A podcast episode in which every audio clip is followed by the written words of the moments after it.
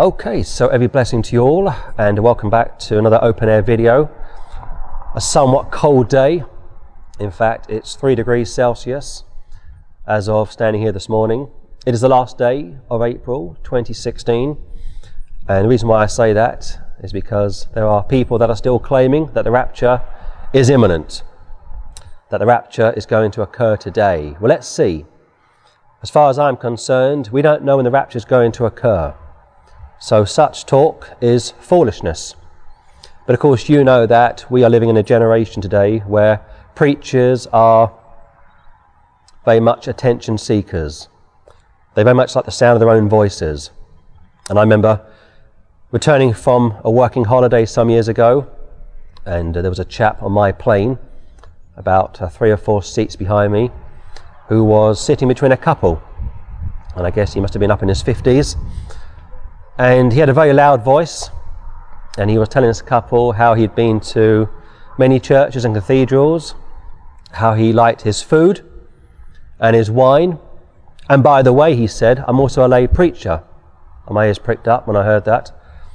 And I thought, please preach the gospel to this couple. You've got the entire plane listening. His voice would thunder. And I waited and I waited and I waited for this so called lay preacher to share the gospel. And of course, you know he didn't share the gospel. And that was a four and a half hour flight back to the UK. And uh, there was a couple sitting behind me, an elderly couple. and I can still remember the man's face. He looked absolutely dejected. He had his fingers in his ears because this man wouldn't stop talking. And this is the reality of today's generation that many preachers like to talk. They like the sound of their own voices. So I'm not overly surprised when I come across some of these uh, attention seekers, these uh, individuals who like to talk, who like the sound of their own voices. But you know about that account of the boy who cried wolf? Of course you do. And uh, he would cry wolf, and people would run, panic, and of course it was a false alarm. And after two or three false alarms, one day the wolf did come and he cried wolf, and it was too late. Too little, too late. And I think we are living in a generation now where the rapture will be uh, attacked more and more, and it will be ridiculed, it will be undermined, and one day the rapture will come, and uh, certain people will give up hope. So don't allow yourself to be uh, tossed to and fro. Don't allow yourself to lose hope. Don't be listening to people who are continuing to date set. On top of that, if the rapture doesn't come today, and I don't think it will, we are still being told by certain groups of people that the Antichrist will arrive next month. Well, if the Antichrist is going to arrive next month, where is the false prophet? On top of that, where are the two witnesses? You see, the Antichrist works hand in hand with the false prophet. They are the terrible two. On top of that, you've got the two witnesses which arrive, and the Antichrist kills them. Now, as far as I know, the two witnesses haven't yet arrived. And I have my ear to the ground. I am alert. I am conscious of what's going on all around me. And uh, as of today, April the 30th, 2016, the two witnesses are nowhere to be seen. On top of that, where is the false prophet? And people are saying, well, uh, Obama is going to be the false prophet. Uh, people are saying uh, Francis, the Pope, is going to be the false prophet. I've heard this all before. I heard it Bill Clinton back in the late 1990s. I heard it concerning John Paul II. On top of that, the Antichrist, as far as I can uh, glean from Scripture, will be an almost replica of the Lord Jesus Christ. And therefore, how can Pope Francis be the Antichrist. He's what, 74, 75? On top of that, we are told by Vatican watchers that he's probably going to retire in July and go back to Argentina. No, no, the Antichrist will be a young man. He has to be. He'll be in his 30s. He will be very slick, smooth, sophisticated. He will be a very good looking man. Women will love him. Men will envy him. So I don't think this old bachelor boy in Rome is going to be the Antichrist. As far as Obama is concerned, what is he, 50, 51, 52, or thereabouts? He's too old. On top of that, he'll be out of office by November. Mark my words. So, all this talk about the Pope being the Antichrist or Obama being the Antichrist, I think is delusional thinking. Yes, Obama is a type of the Antichrist, and yes, the Pope is a type of the Antichrist, but neither of those individuals are the Antichrist. So please step back from all this talk of the rapture coming this month, coming today, and all this talk about the Antichrist's arrival next month. Such preachers are uh, scaremongers, attention seekers, exhibitionists. On top of that, they are very much in the camp of the Vatican. They are, I think, probably uh, being supported by the Jesuits. And on top of that, they also are in the conditional security camp. But uh, for those of us which have teaching ministries, let me just say this, please, if I may, that what we teach does impact people's lives. People do listen to what we preach. Look at Jim Jones.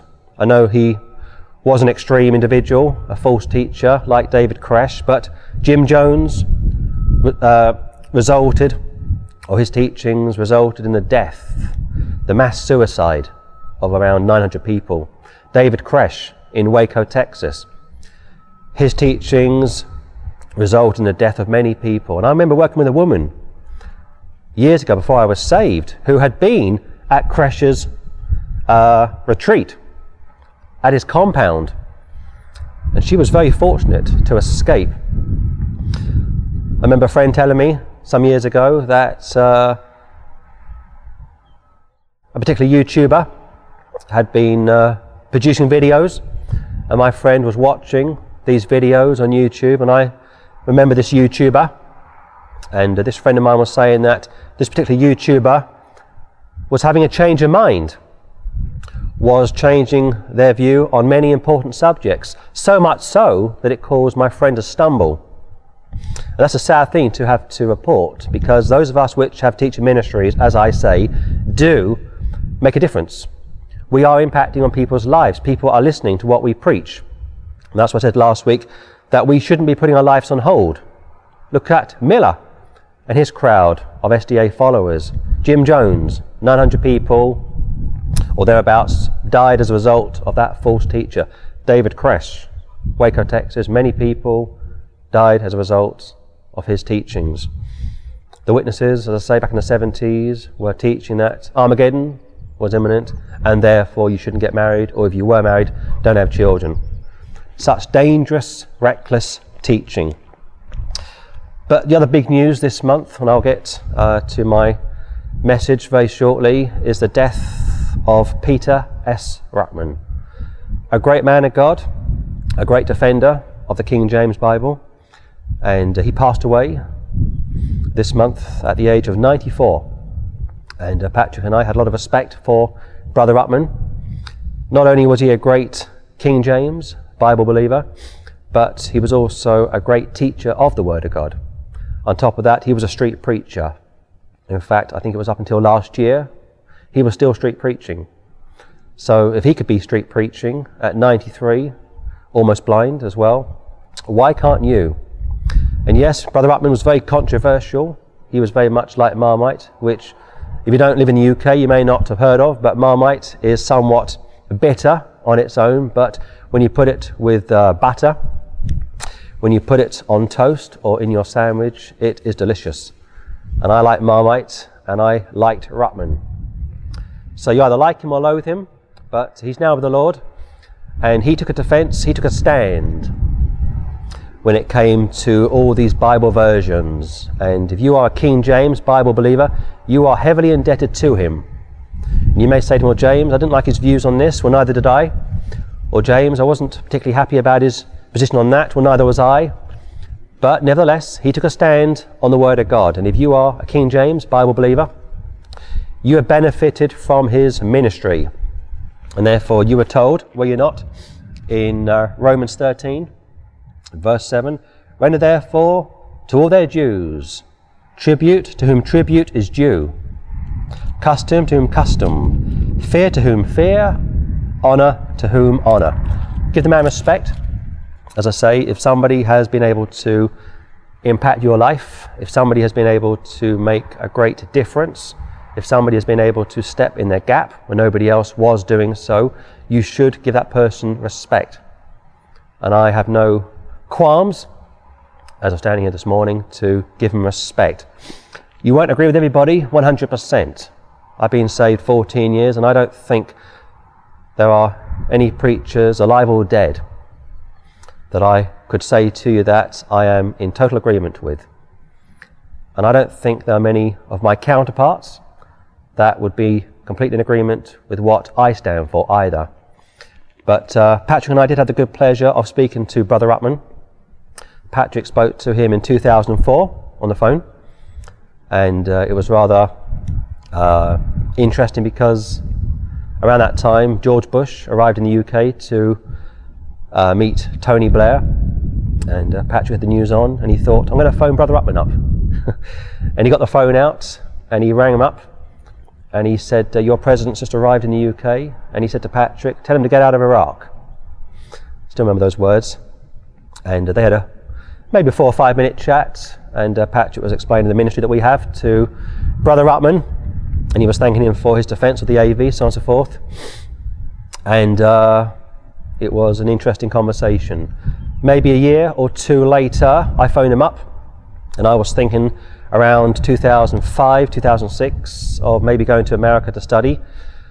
I wasn't sure really what to do uh, with myself, and uh, I phoned him up and I said to him that uh, I was pondering the thought of going to America to study the Word of God.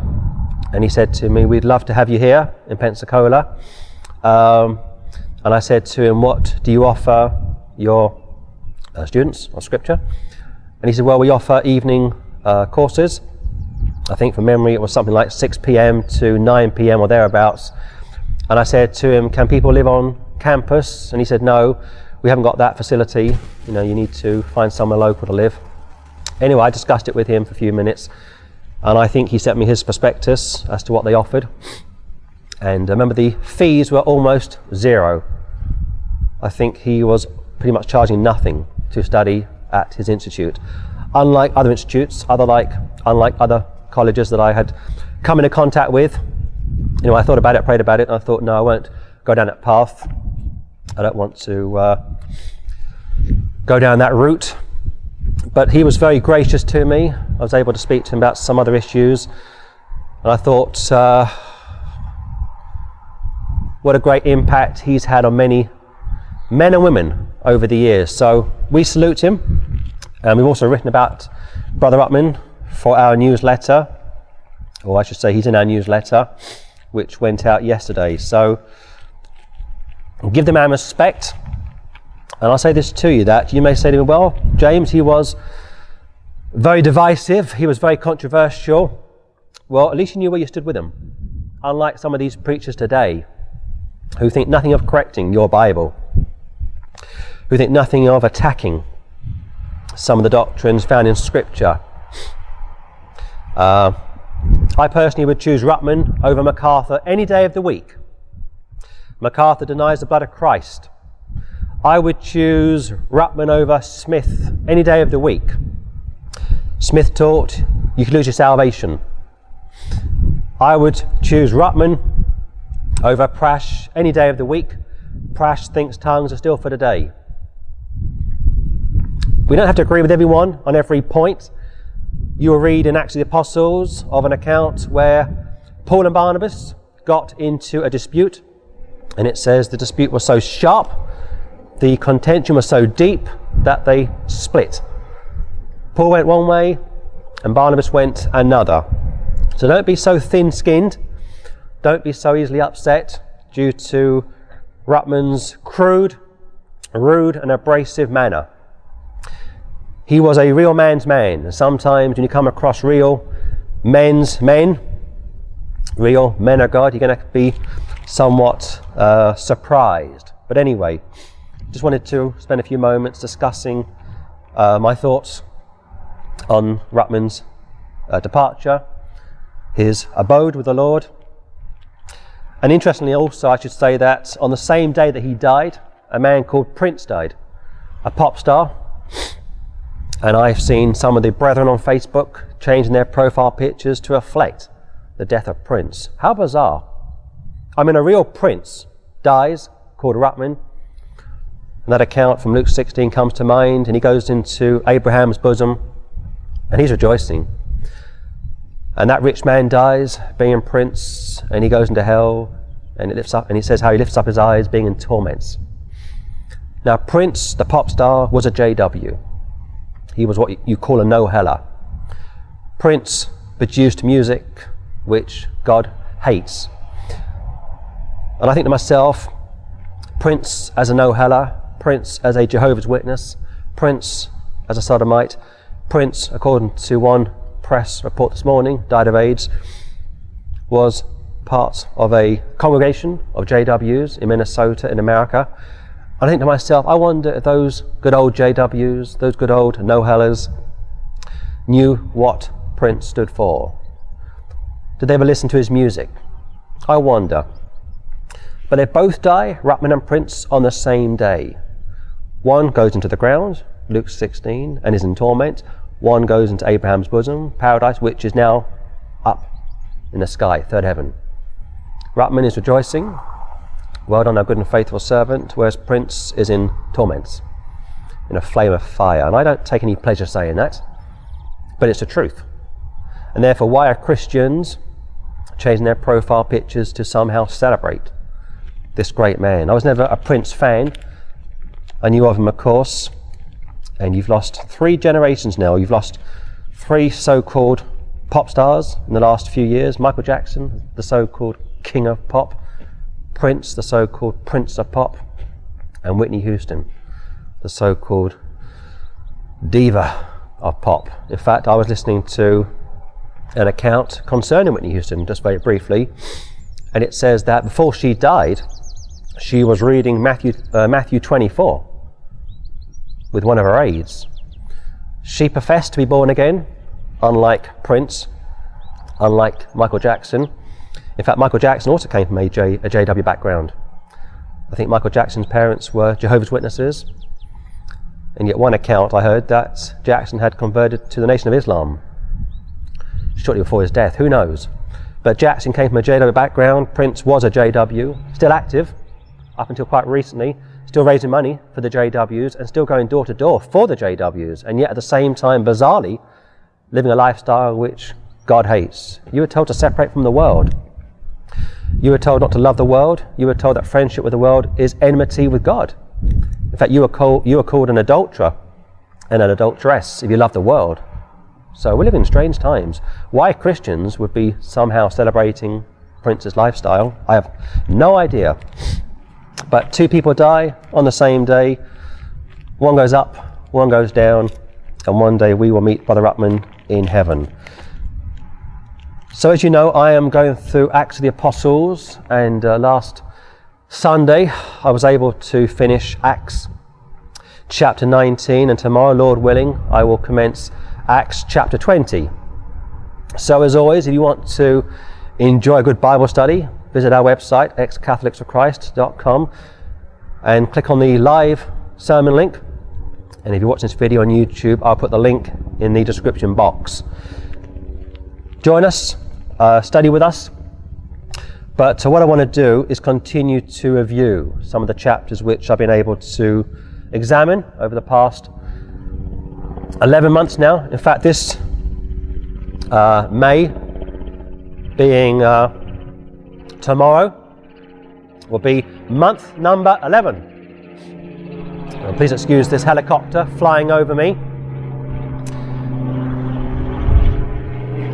Uh, month number 11, and I'm still wondering if it's possible to uh, conclude Acts by the end of June. We will see. But uh, let's take a look at some key verses from Acts 16 Acts 17 and Acts chapter 18. It's bitterly cold as I'm standing here. In fact, it was snowing yesterday. Been the coldest April for a long time. So, if the rapture comes uh, today, praise the Lord. I'm ready for it. And don't get me wrong, listen, I'm not making fun of the rapture. I've been saved 14 years. I'm ready for the rapture. Okay? And sometimes when we hit rock bottom, we plead with the Lord to take us home to be with Him. So I'm ready for the rapture. But I don't like people date setting it. I don't like people saying it's going to come today or tomorrow next week. And when you teach it as doctrine, it becomes heresy. So live your life as if it's the last day. Do what you can for Him. And if you want to be happy, holy, and healthy, read the Word of God each and every day. But let's look at Acts 16, verse 16, please. And it came to pass, as we went to prayer, a certain damsel possessed with a spirit of divination met us, which brought her masters much gain by soothsaying. The same followed Paul and us, and cried, saying, These men are the servants of the Most High God, which show unto us the way of salvation. Here you got Dr. Luke giving his accounts of how the early church operated and functioned, and they come across a girl, a damsel, a young woman with a spirit of divination. She's got a python somehow affiliated to her. She's somehow involved with a python, a snake. And snakes are filthy reptiles, and it's somewhat macabre when you come across people that somehow play with snakes, somehow entertain snakes. There's something eerie about snakes, and it says how they came across this young woman with a spirit of divination and how she brought her masters much gain by soothsaying. She's a clairvoyant, she's a medium, and there's a lot of money in that racket. And he goes on saying in 17 how the same followed Paul and us and cried, saying, These men are the servants of the Most High God. That term, the Most High God, is very Old Testament. You see, these spirits have been around a long time. Satan has been around for a long time.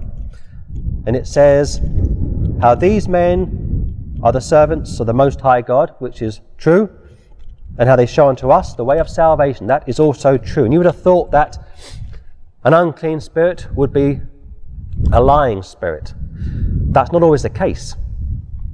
There's an account in the Gospels when the Lord comes across an unclean spirit in a person, and this unclean spirit says to the Lord, uh, We know who you are. You are the Holy One. You are the Son of God. Have you come to torment us before the time? They knew who he was. If you're born again, they know who you are as well.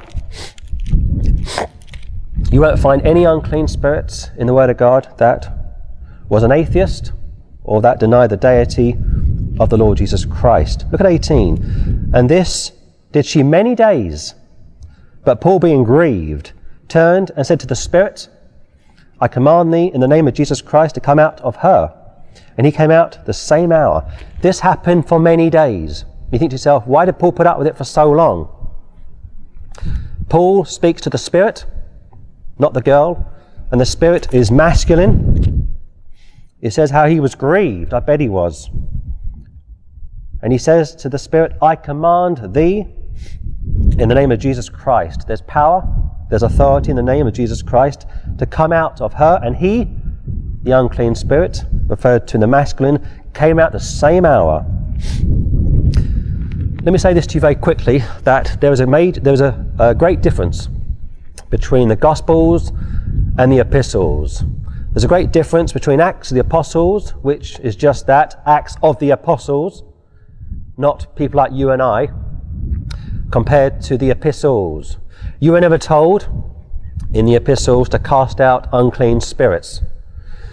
You were never commissioned in the Word of God to write the Word of God. And on top of that, you were never an eyewitness of the Lord Jesus Christ. So when you read Acts of the Apostles, when you read the Gospels, when you come across such events, you are very much mindful, or you should be, that the apostles were in a certain category, of a very unique, special group of people. Excuse me.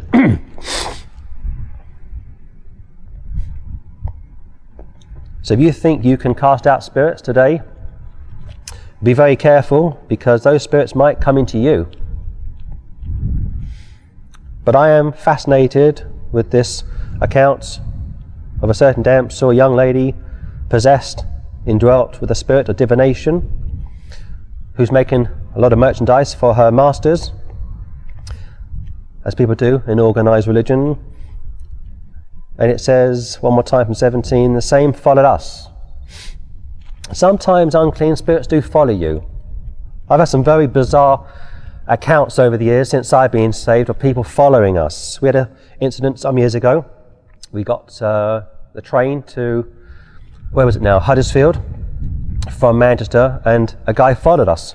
He followed us on the train from Manchester to Huddersfield.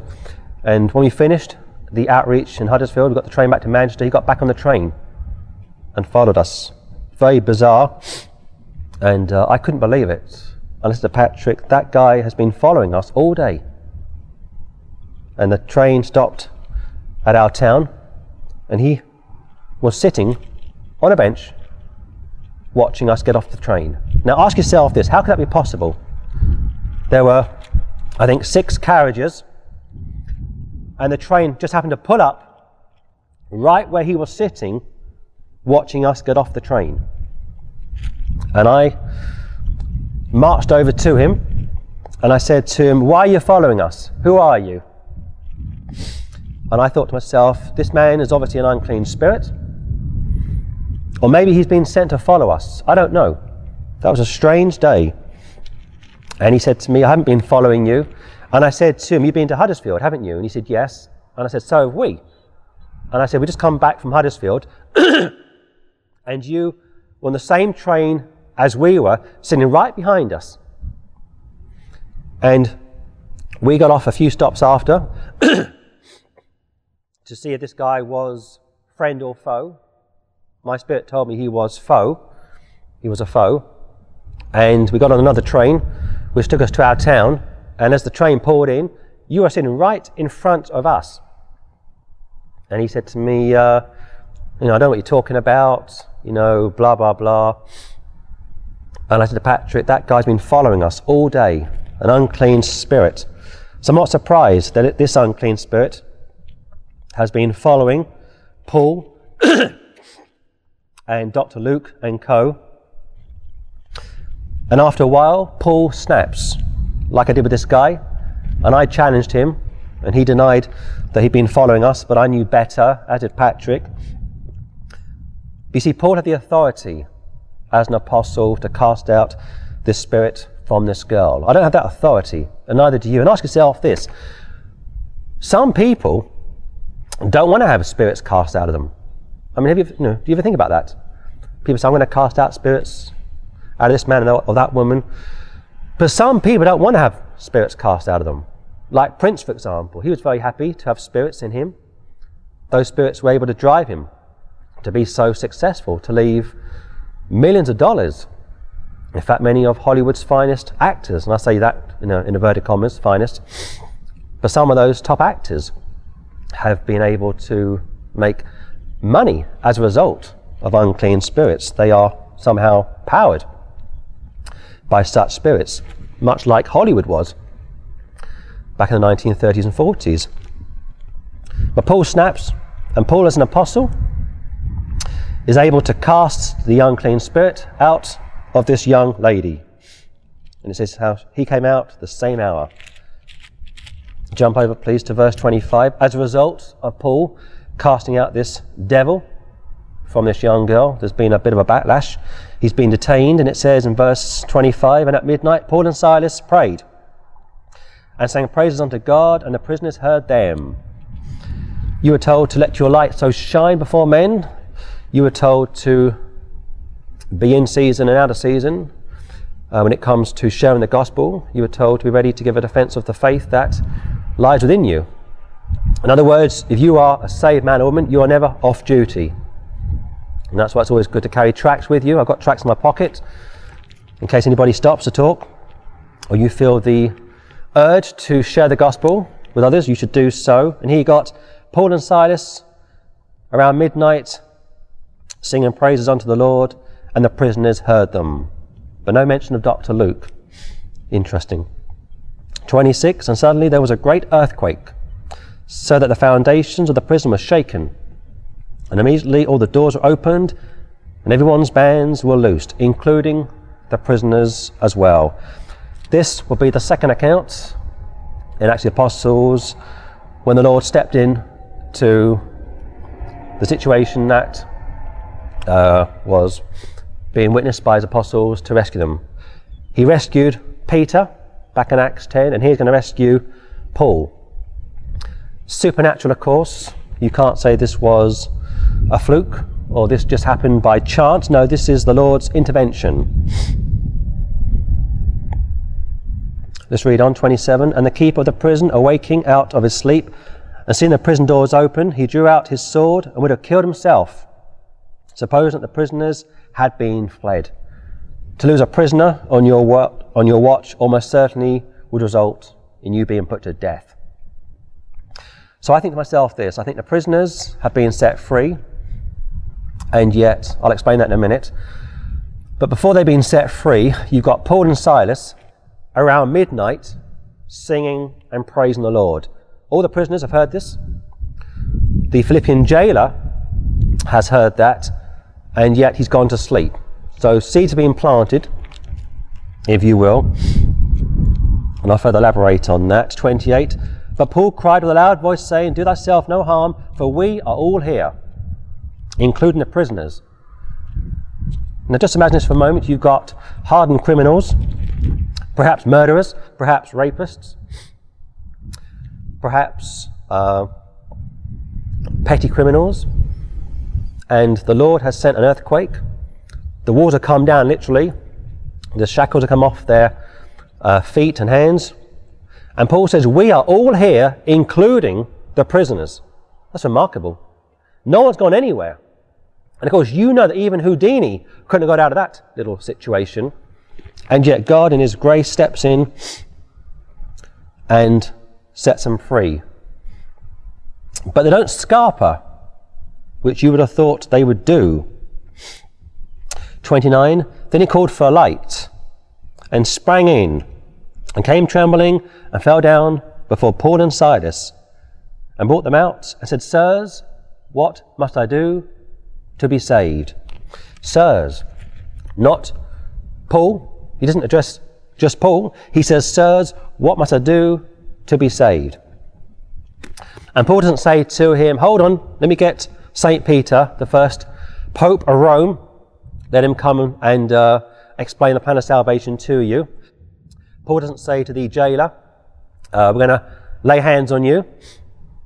Paul doesn't say to the jailer, We're going to uh, explain the five points of Calvinism to you. He doesn't say to the jailer to be circumcised. He doesn't say to the jailer, start tithing or join a local church. He says in verse 31, And they said, Believe on the Lord Jesus Christ, and thou shalt be saved and thy house. Now, did you get that?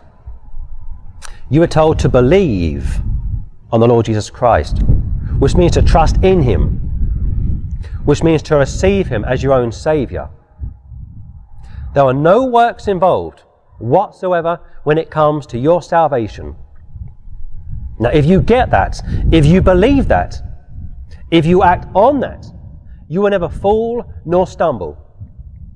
And people say, well, how about that verse over in Philippians chapter 2, where you were told in verse 12, Wherefore, my beloved, as ye have always obeyed, not as in my presence only, but now much more in my absence, work out your own salvation with fear and trembling. And they stop there.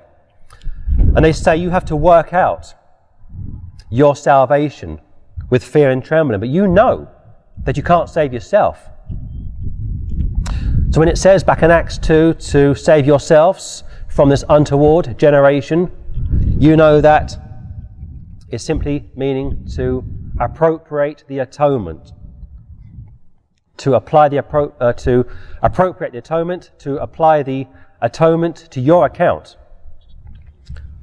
And he goes to say in verse 13, which people rarely read, For it is God which worketh in you both to will and to do of his good pleasure.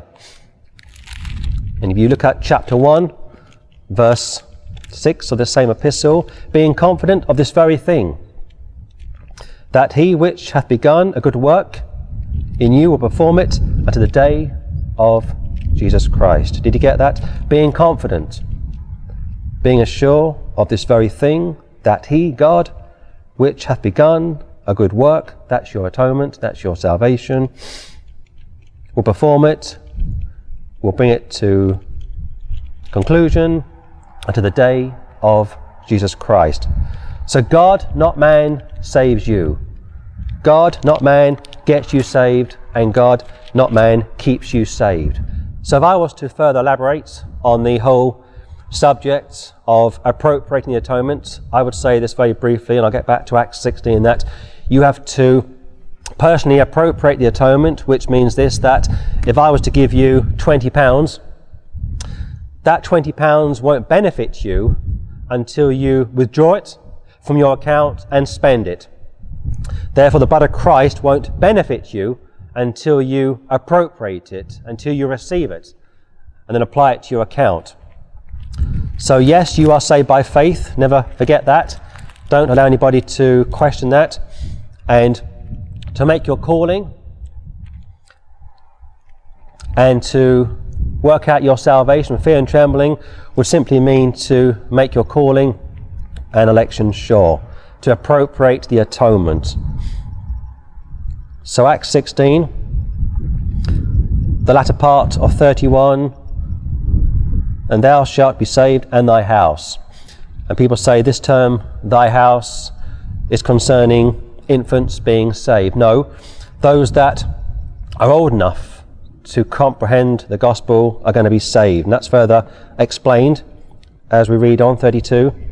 And they spake unto him the word of the Lord, and to all that were in his house, probably his wife, probably his children that were old enough to know right from wrong, and maybe servants, possibly. He may not have had money for servants, but perhaps extended members of his family.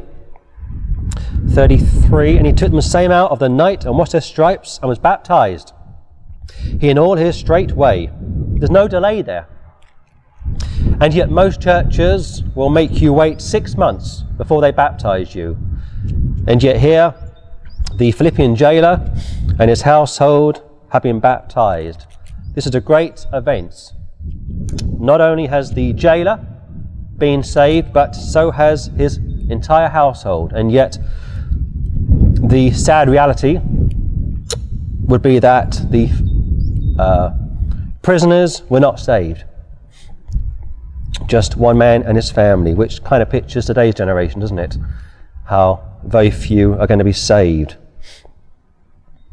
34 And when he had brought them into his house, he set meat before them and rejoiced, believing in God with all his house.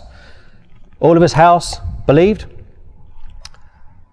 got saved by receiving an imputed righteousness, and were then baptized. That's the correct order.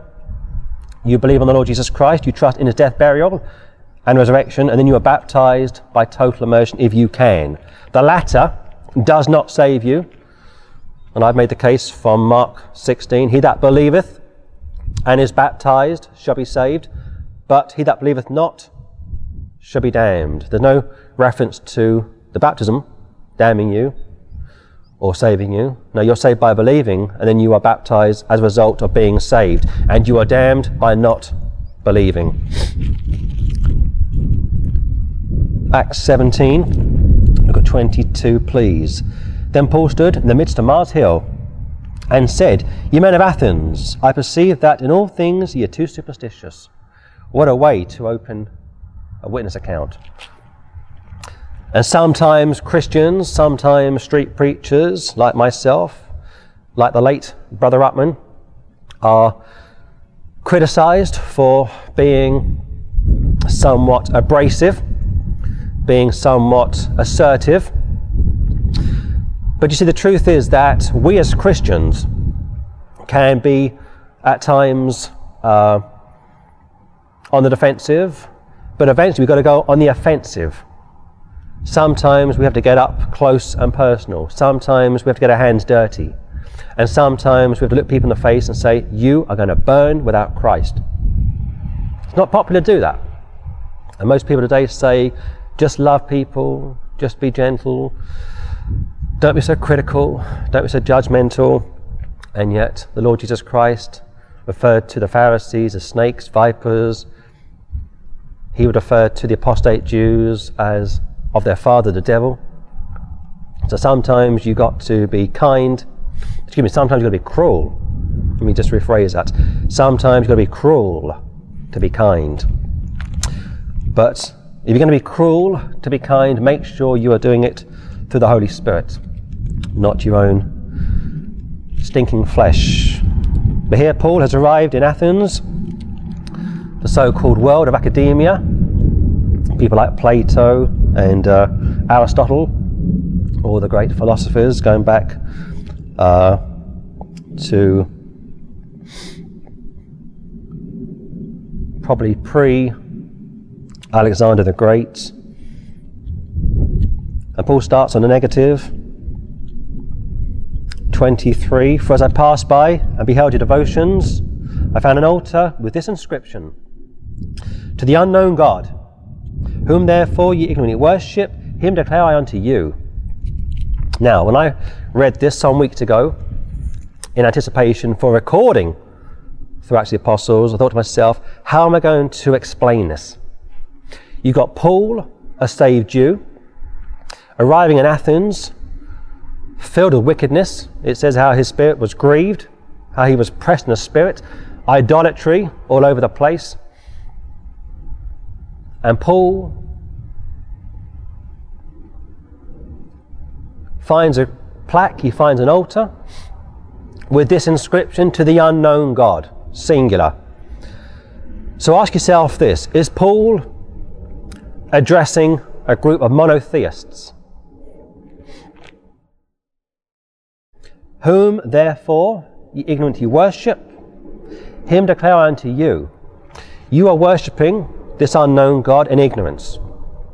Him declare I unto you. Now here's the problem. If we are to read that verse, and if we are to listen to people from the ecumenical movement who would have you believe that Muslims who worship Allah are worshipping Jehovah in ignorance, then we've got a problem. Because you would have thought that when Paul arrived in Athens and he finds this altar, he finds this inscription concerning the unknown God, and uh, Allah is very unknowable, incidentally. You would have thought to yourself, wouldn't Paul have said that what you're doing is unacceptable. There is only one God, and therefore you are worshipping gods that you've created in your own image.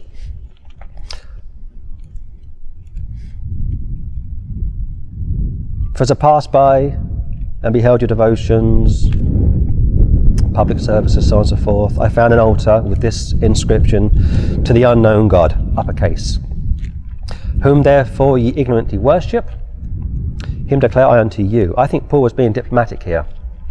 Because Paul would tell us in 1 Corinthians chapter 8 how there are many gods, lowercase g, and many lords, lowercase l, but to us there is one Lord. To us there is one God. He would also tell you that pagans would be worshipping devils and that concerns the Lord's communion, the Lord's table, of course.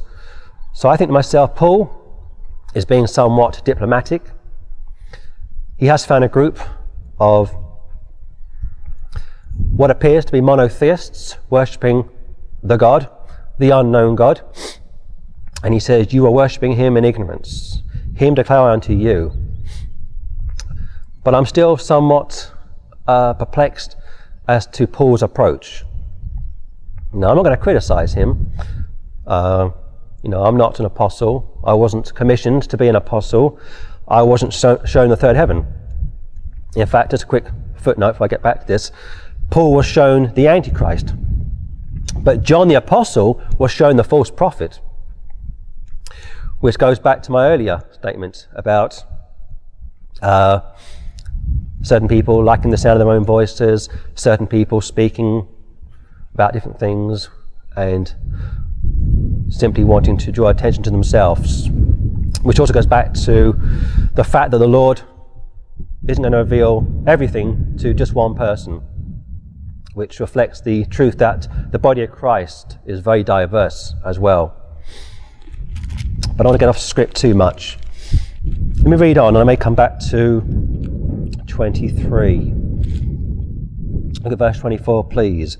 God that made the world and all things therein, seeing that he is Lord of heaven and earth, dwelleth not in temples made with hands. Out goes evolution. Incidentally. Neither is worshipped with men's hands as though he needed anything, seeing giveth to all life and breath and all things. Out goes the Eucharist as well.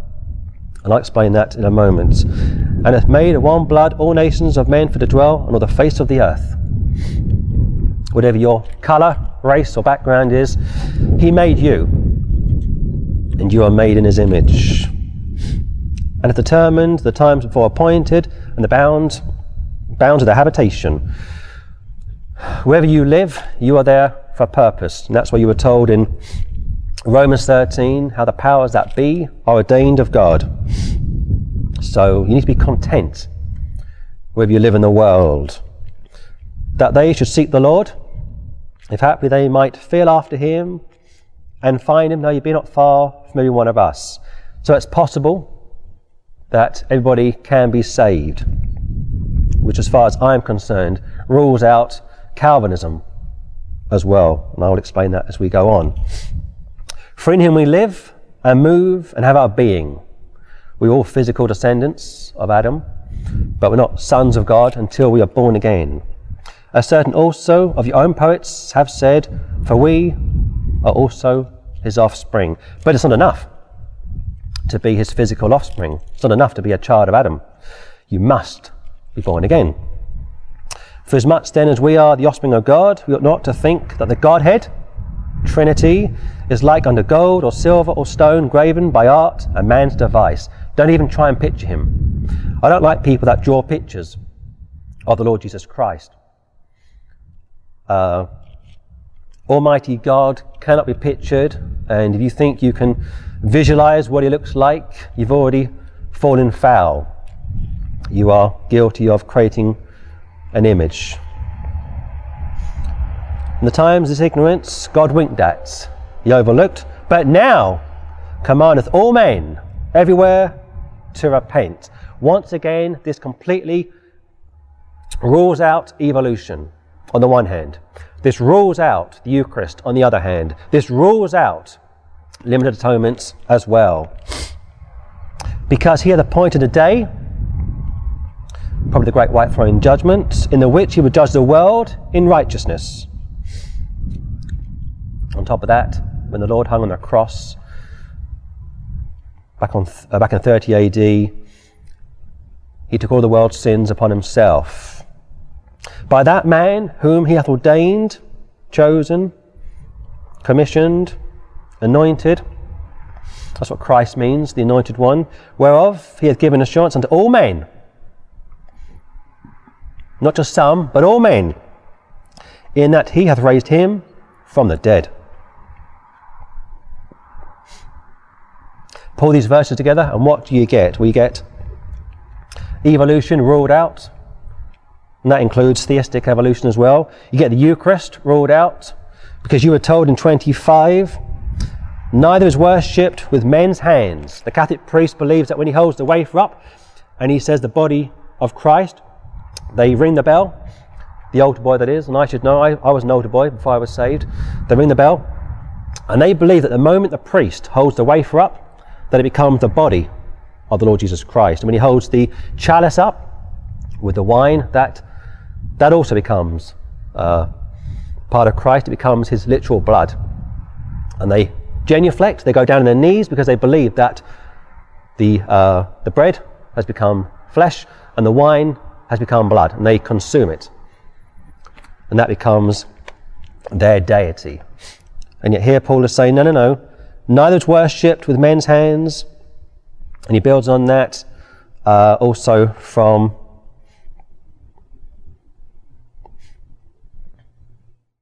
this piece of scripture. In fact, I think it's also found in the previous verses, but I'll come back to that. Uh, and hath made of one blood all nations of men for to dwell on the face of the earth.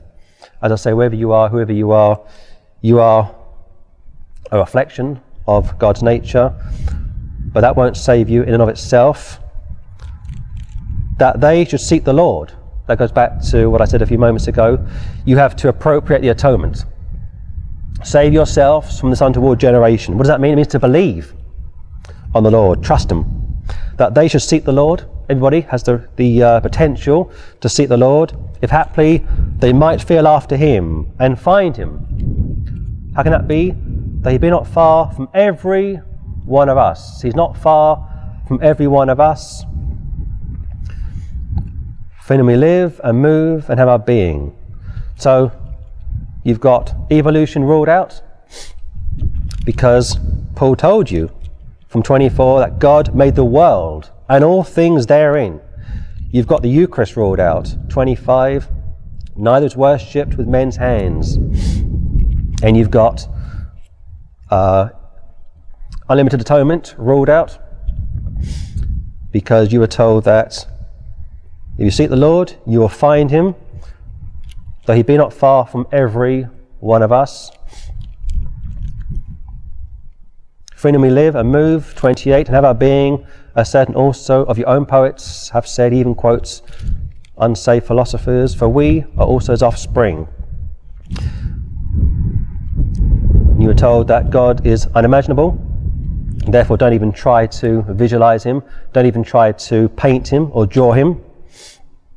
But 30 and 31, and the times of this ignorance God winked at, completely overlooks, uh, because He's gracious, He's merciful, He's long suffering, so on and so forth.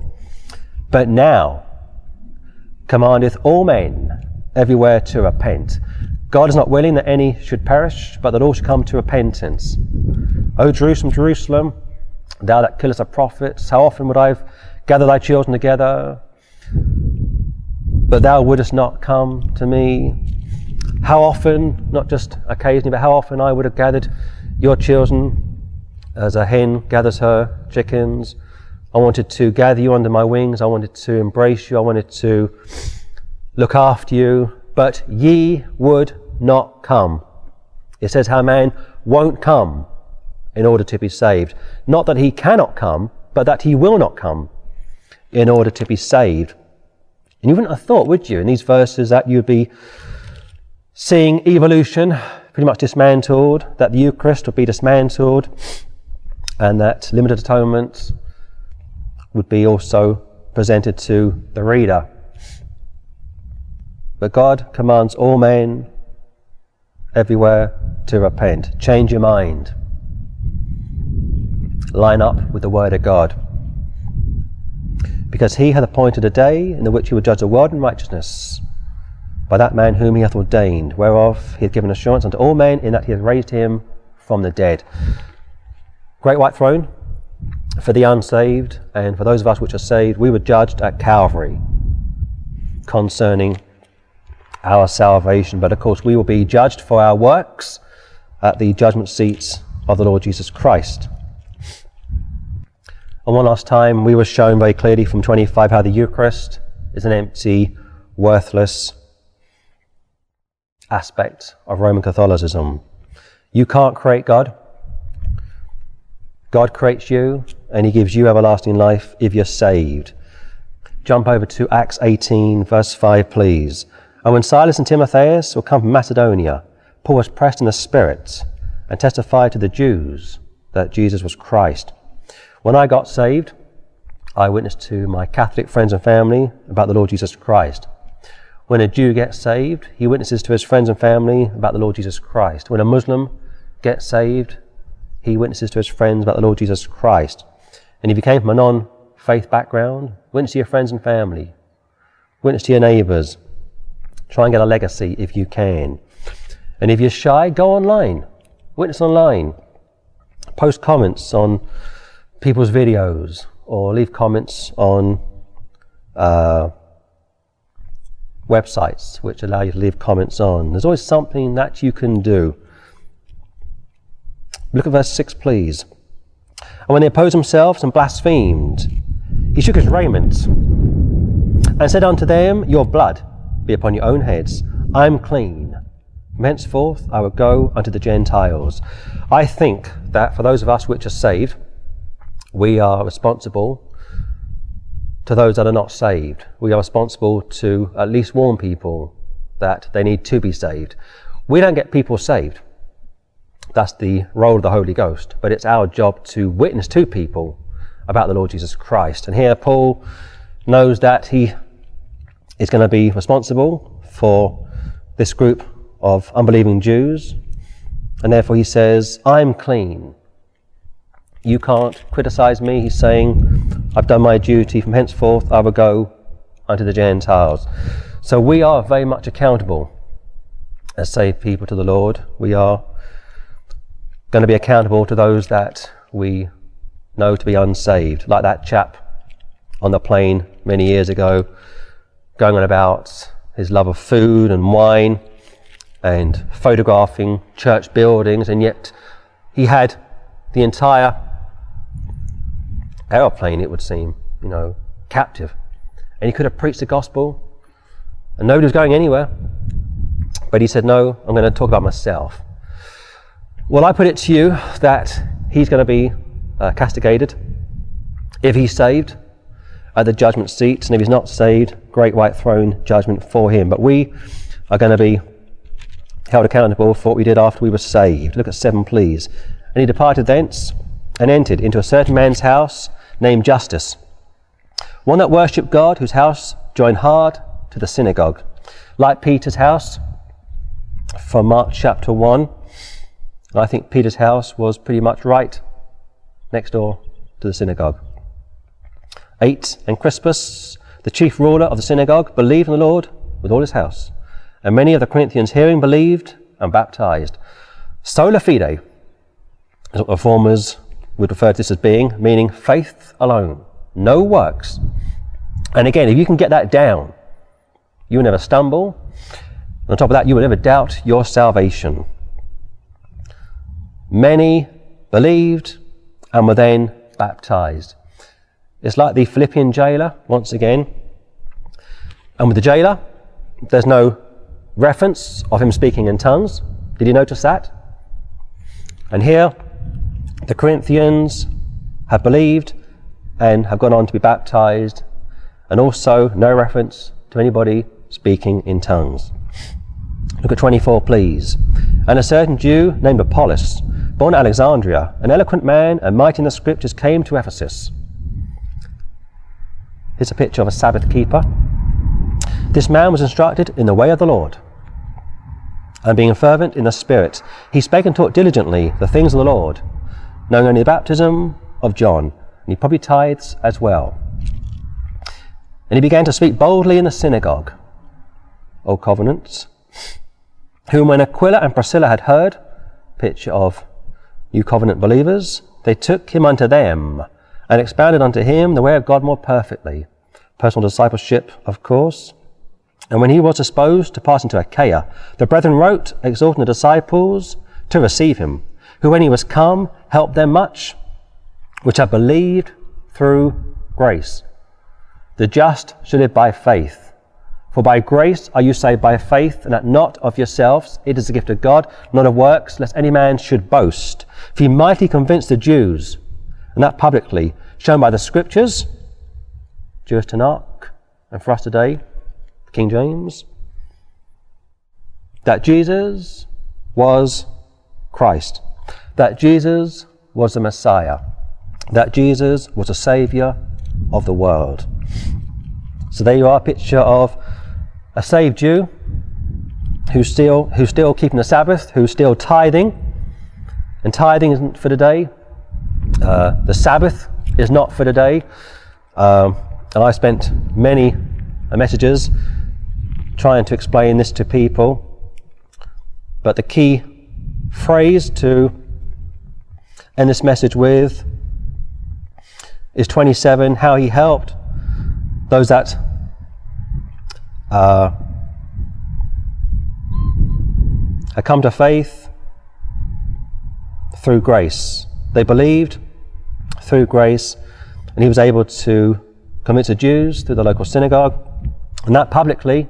He wasn't ashamed, shown by the scriptures, apologetics, of course, that Jesus was Christ. So there you are. Three chapters from Acts of the Apostles, from a somewhat windswept location. It is bitterly cold here. You wouldn't believe how cold it is. It was three degrees Celsius when I first got here, and with the wind chill, it's about zero, I would imagine. But you know me, if I start something, I try to finish it. Uh, so I think just a very brief, quick recap. You've got Paul and Luke heading off to worship, probably on the Sabbath, because they were saved Jews, whereas you're not a saved Jew. Well, if you are a saved Jew, fair enough, but the chances are most you watch this video are saved Gentiles. And yes, I know there are saved Jews that watch my videos, and uh, praise the Lord for you. But I guess most of you are saved Gentiles, and therefore the Sabbath isn't for you or for me. The Sabbath, according to Nehemiah 9, was given to the children of Israel. Now, if we are saved, we worship the Lord on the Lord's Day. I know we do our ministry. Because the Lord came up out of the tomb on the first day of the week, which is a Sunday. The Holy Ghost came on the church on the day of Pentecost, which is the first day of the week, which is Sunday. And Acts 20, which I'll get to probably the week after next, speaks about the early church meeting on the first day of the week, being Sunday. 1 Corinthians 16 speaks about their collection uh, taking place on the first day of the week, being Sunday. Okay, we are New Testament Christians. We are under the we are under the new covenant, not the old covenant. So when it speaks about Paul and co heading off to pray, to worship, yes, they're going to keep the Sabbath because they are Jews, and on top of that, they're going to witness the Jews in the local synagogue about the Messiah. And they come across this young girl with an unclean spirit and this young girl has been following them around for many days. Like I say, I've had some strange ex- uh, experiences. In fact, a couple of years ago, I was in a place called Leeds and just arrived. And this guy came over to me and he was cursing me. He was swearing at me. He was insulting me. He was pretty much screaming at me. And uh, you've got to keep your calm when that kind of thing happens and uh, he was trying to provoke me to do something unordinary, you know, unexpected, I suppose. And I didn't rise to it, and I told him to get away from me. And there was a police officer about 30 yards in front of me, and I walked over to the police officer, and he got the idea and he got the gist. He realised I wasn't going to be provoked by his demonic attacks, and he walked away. And this woman came over to me, this elderly woman in a electric wheelchair, and she said to me, I've been you know, watching that man attacking you verbally, and I want to commend you for keeping your cool. Turned out she was a Christian, and I thanked her for her concern. But I've had so many accounts, I've just given you two. That guy in the train some years ago, that was very bizarre. Guy in Leeds a couple of years ago. Uh, too many accounts to recall this morning. But this woman, this young girl, has an interest in Paul and Luke. And after some days of following them around, somewhat becoming a bit of a nuisance. Paul, with the authority of the Holy Ghost, being grieved, turns to the Spirit, not the girl, and commands the Spirit in the name of Jesus Christ to come out of her. And the Spirit came at the same hour. And the Spirit again is referred to in the masculine because spirits are masculine. The devil is referred to as being masculine, and the devil is a counterfeit of the Lord Jesus Christ. So Christ was what, 33 when he died? I think it's fair to say the Antichrist will be the same age when he arrives on the earth. That's why this Pope is far too old to even be considered a possible contender for the Antichrist, uh, for, the, for the office of the Antichrist, along with Obama. They're both too old. And both, as far as we can see, are going to be leaving office soon anyway. 25 down to uh, 34. Paul and Silas have been detained, they're praying, rejoicing. You were told to rejoice in the Lord always. Again, I say rejoice. It's about midnight, and the prisoners are hearing this prayer service, and no doubt the jailer as well. And suddenly there was a great earthquake, 26, so that the foundations of the prison were shaken. And immediately all the doors were opened, and everyone's bands were loosed. When I went through this some weeks ago, I took the view that, and this is my own private view, you don't have to accept it, but I took the view that that earthquake was so vast that the walls literally came crashing down, the bars fell off the walls, the stocks were loosed from their feet and hands, that the damage would have been just vast. And I took the view that to avoid the uh, Philippian jailer being punished as a result of that, not only did the Lord stop the prisoners from escaping because that jailer was going to get saved along with his family, but I took the view that the following day, the jailer knew that he'd have to give an account to his superiors concerning all the damage that had been done. And the Lord's good mercy and grace put the walls back up put the bars back on their wall. Now, that's just my own private hypothesis. Don't quote me on that, but that's what I think happened. And he realizes that if anybody's escaped, he's going to be killed. And he comes uh, trembling, which is a picture of repentance. You should tremble. He runs in and he says to the apostles, Sirs, what must I do to be saved? And they say, Believe on the Lord Jesus Christ, and thou shalt be saved and thy house. In other words, if you all believe on the Lord Jesus Christ, you can be saved and kept saved. And that goes on to uh, result in a man and his family being saved, and just a man and his family being saved. The prisoners, as far as we know, were never saved. 1722 down to uh, 31, Paul is preaching at Mars Hill, probably the Vatican of his day or the Vatican of, of its day and he would have had a great audience of people listening to this man preach. And that's why I think we, as men, if you're a brother in the Lord, should street preach. And if you haven't tried it, try it. You might have the gift. You won't know until you've tried. And he takes the Eucharist apart. He takes evolution apart. He takes the tulip apart. And he ends 30, but now concerning God commands, not a suggestion. It's an order. All men and women everywhere to repent. Change your mind, be sorry for who you are and what you are, because He, God, hath appointed a day in the which He will judge the world in righteousness. By that man whom He hath ordained, whereof He hath given assurance unto all men, in that He hath raised Him from the dead. Put your faith in that, and you'll be saved. 18.5 down to uh, 7 and 8, Paul makes it clear that he was responsible to preach the gospel, as are you, and he would be responsible for their blood had he not preached to the Jews and the Gentiles, as will you and I if we don't preach to Jews and Gentiles, everyday people, of course.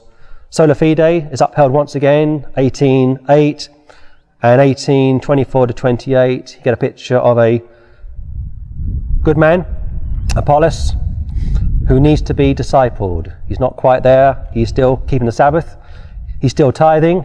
And this couple, Aquila and Priscilla, take him aside, help him out, and he literally becomes a New Testament saved man. There you are. That's all. And I will sign out and uh, get warm.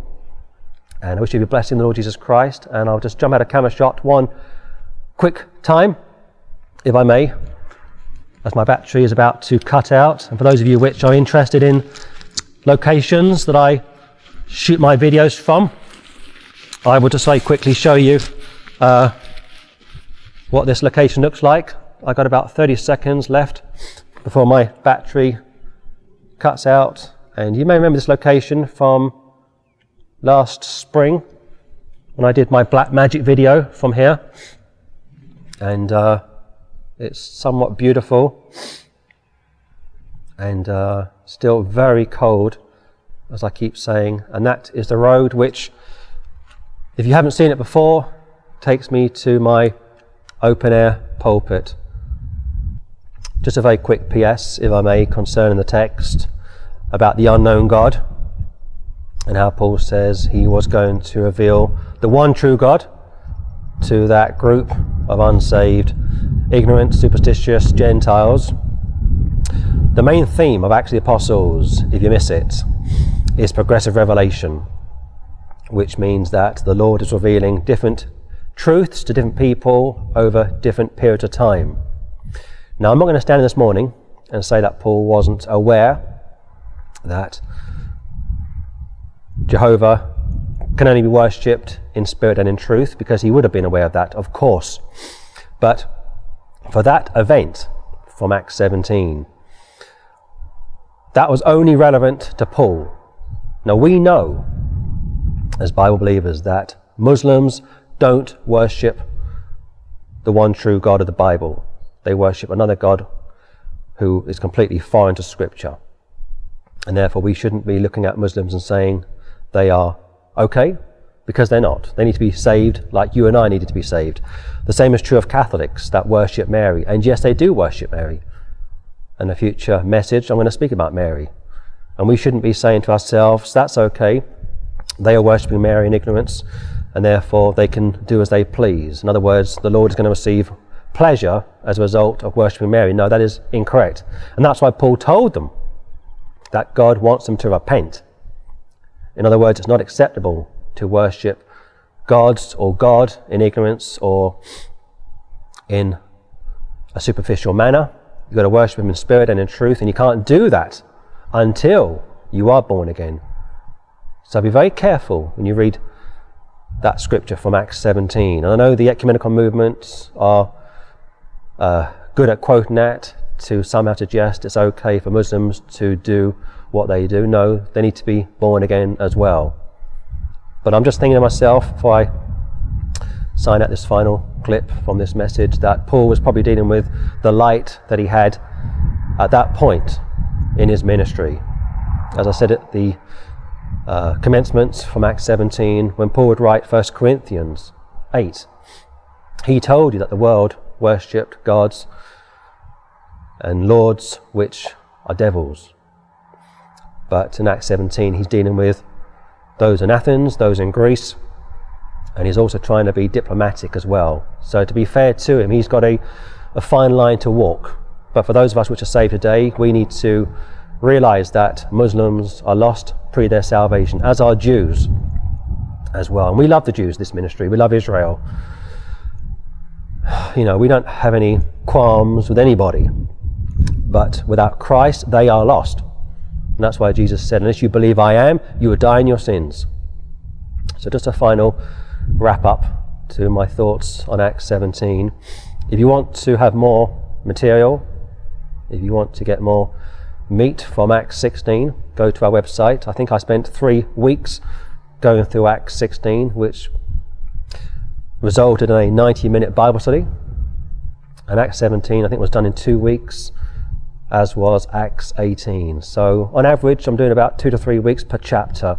But to come up to a location such as this, I am somewhat battling the elements. So, hopefully, you've been able to persevere with me. And as I say, it's bitterly cold. There was snow yesterday, and there's snow, I think, in the air right now. So, praise the Lord, I was able to do this video and uh, give God the glory for that. I know I certainly do.